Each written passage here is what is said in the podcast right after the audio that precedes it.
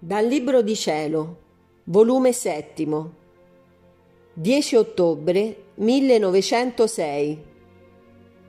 Gesù concorre in tutte le azioni umane. Questa mattina il benedetto Gesù si faceva vedere dentro d'un torrente di luce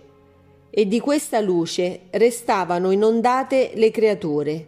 in modo che tutte le azioni umane ricevevano l'attitudine d'operare da questa luce.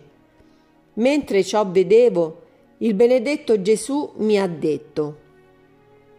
Figlia mia, io sto continuamente concorrendo in ogni minima azione umana, fosse anche un pensiero, un respiro, un movimento,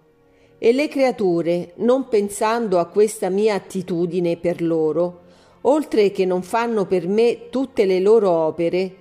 da chi ricevono la vita del loro operare medesimo, ma attribuiscono a loro ciò che fanno. Oh, se pensassero a questa mia continua attitudine per loro, non si usurperebbero ciò che è mio, con detrimento della mia gloria e del loro bene, mentre dovrebbero fare tutto per me e darlo a me e tutto ciò che è fatto per me può entrare in me ed io lo tengo in me in deposito per darlo nell'altra vita tutto a loro.